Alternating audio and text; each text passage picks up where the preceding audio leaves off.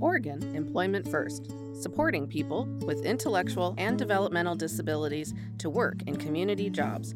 Learn more at iworkwesucceed.org. Hi, and welcome to the Oregon Employment First podcast. I'm Acacia Maguire Anderson with the Office of Developmental Disability Services.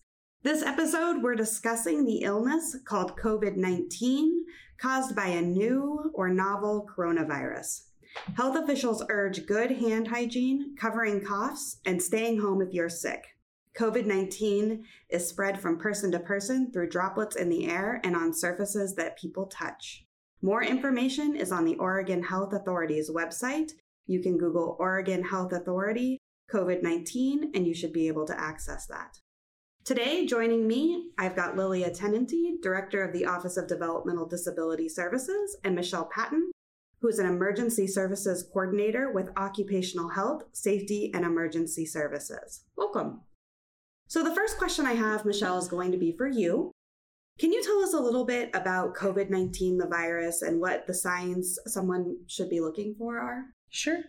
So, coronavirus is a respiratory illness that in that illness it causes COVID 19, or what we know as COVID 19.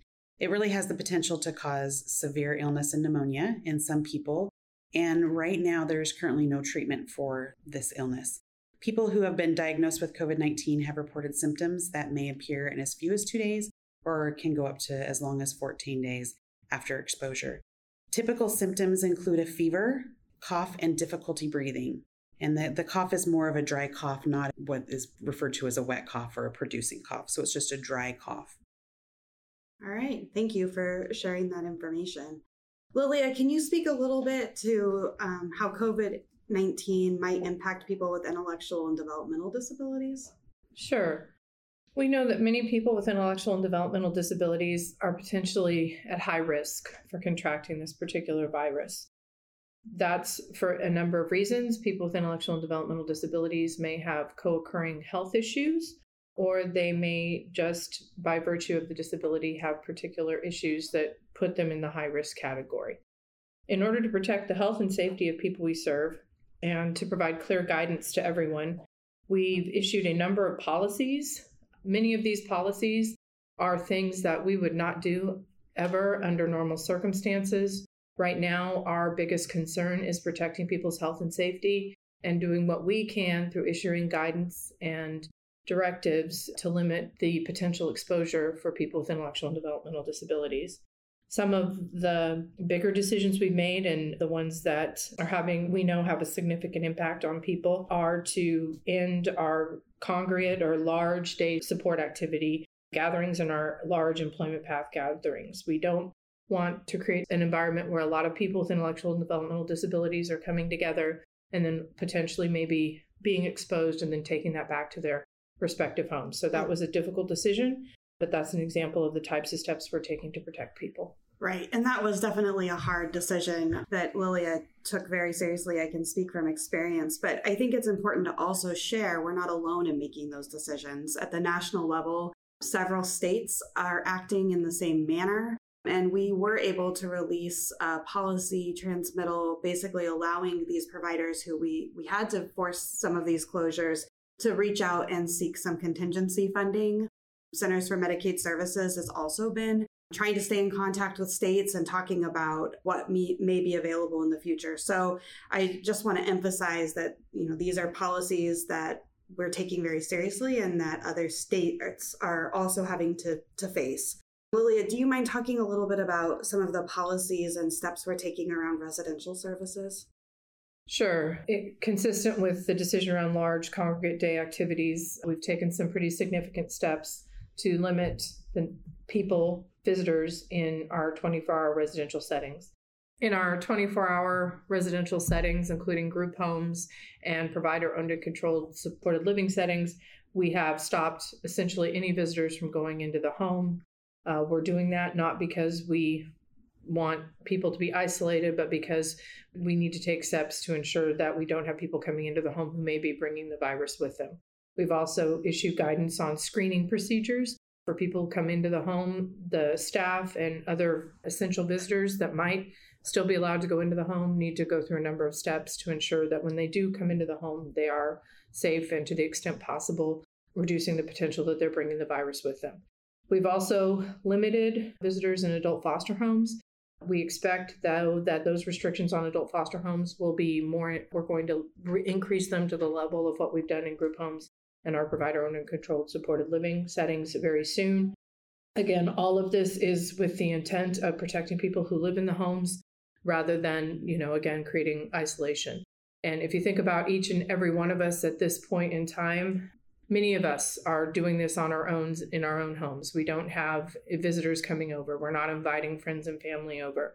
We're recognizing as a community, as a society, that right now in this moment, in order to stay safe, we all need to just stay home, including people with IDD who live in these settings and including anyone else who just lives in a home on their own or with their family.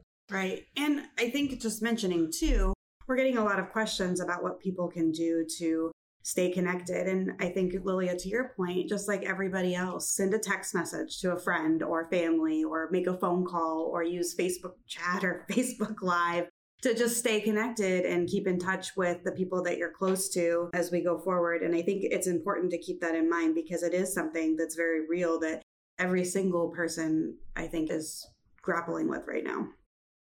Some other information that we can share is that we have a website. If you want to Google it, it's where we've put all of the guidance that we've referenced, plus a lot more guidance that we haven't talked about. You can use your favorite search engine and enter Oregon ODDS COVID 19, and that information will come up. We've also created a, it's called a Powtoon, but essentially it's a very informative cartoon type video that shows people in a realistic way that's available through YouTube that explains what COVID 19 is. And it's something that we hope people will use with their family members, with individuals with intellectual and developmental disabilities, and anyone that they want to communicate with about the importance of the protective measures that OHA and public health have advised, and then the reasons for social distancing and the kind of steps that we are taking right now in our day to day lives that people with intellectual and developmental disabilities may not fully understand at this point. So we hope you have the opportunity to look at that video and share that appropriately as well.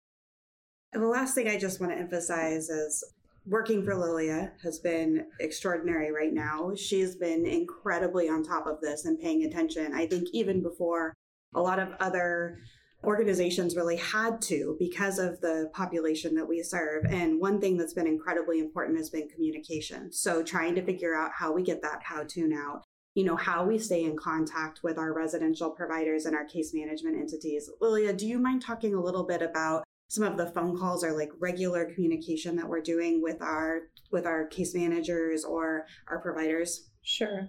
We are right now, we initiated, I think, a couple weeks ago, if I recall the history correctly, uh, weekly calls and webinars with all of our CDDP and brokerage partners. I think those have been really informative and important. Not only are they an opportunity for us to share with them guidance that we've issued and guidance that's coming out, it's also an opportunity for us to hear directly from the people on the ground, our case management entities, what they're seeing, what they need help with, how they can strategize creative ideas amongst themselves. So we will continue those for the foreseeable future at this point. We also have had a number of opportunities for providers. Uh, we're hosting another one of those this afternoon. We expect quite a few providers to participate in that discussion.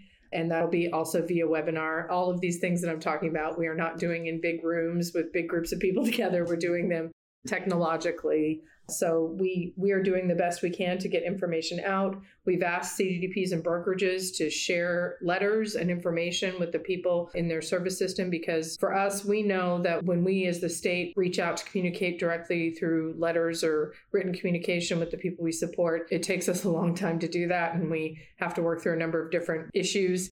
We know our CMEs, our case management entities, are better equipped to do that. And so we really continue to rely on them to push out information as quickly as possible. Thank you. Michelle, do you mind sharing with us a little bit about, from a DHS perspective, what we're doing? Yeah.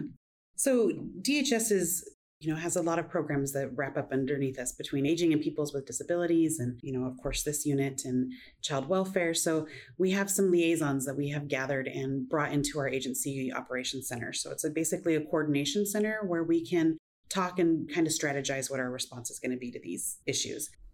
Lilia's group has been I would say, fantastic with leading the way and kind of giving the guide to all the other programs on maybe what it should look like and what responses should look like. So we bring in any challenge that the field might have. We try to remove barriers as fast as we can. We take in questions from staff as they become concerned with providers that might be out there that have concerns. So we're really trying to, as an agency, try to respond to them as quickly as possible. This week, we've really done some pretty big steps in getting a good kind of movement and cadence as, as we go forward, knowing that this might be a little bit longer than we anticipated, just a two week approach. This might actually end up being a little bit longer than that. Also, as a statewide, DHS has a responsible at a statewide event too. Uh, we are active in the Emergency Coordination Center, which um, is through Oregon Emergency Management. That is directed by the governor's office, and we have a responsibility statewide to look at issues that might affect us through uh, shelter, food, and water. So we've got work groups that are working right now to address the needs and of the population as a whole. That's great. Thank you. Um, you reminded me just, I want to speak very briefly about some of the proactive work we're also trying to do. We are in the process right now of standing up a triage unit using our regional staff who will be ready to help figure out if somebody living in home with their family needs some support because their personal support worker isn't able to continue to support them or if a residential provider ends up in a place where they're concerned about their staffing levels. We also have had providers um, who have been forced to close because of congregate settings and concerns about having too many people in one location at a time have been incredibly helpful in saying, you know, we're going to do everything we can to maintain our staff with some of this contingency funding. If we do, we're happy to help with in home or other residential settings. We've even had some say, hey, we might have a facility available. How could we use that? So I just want to just give a quick shout out to how helpful and thoughtful all of our case management entities and our providers and our families and individuals have been and patient with us as we go through this but also i think understanding that everybody here has got the people we serve people with intellectual developmental disabilities on the forefront of our mind as we go forward.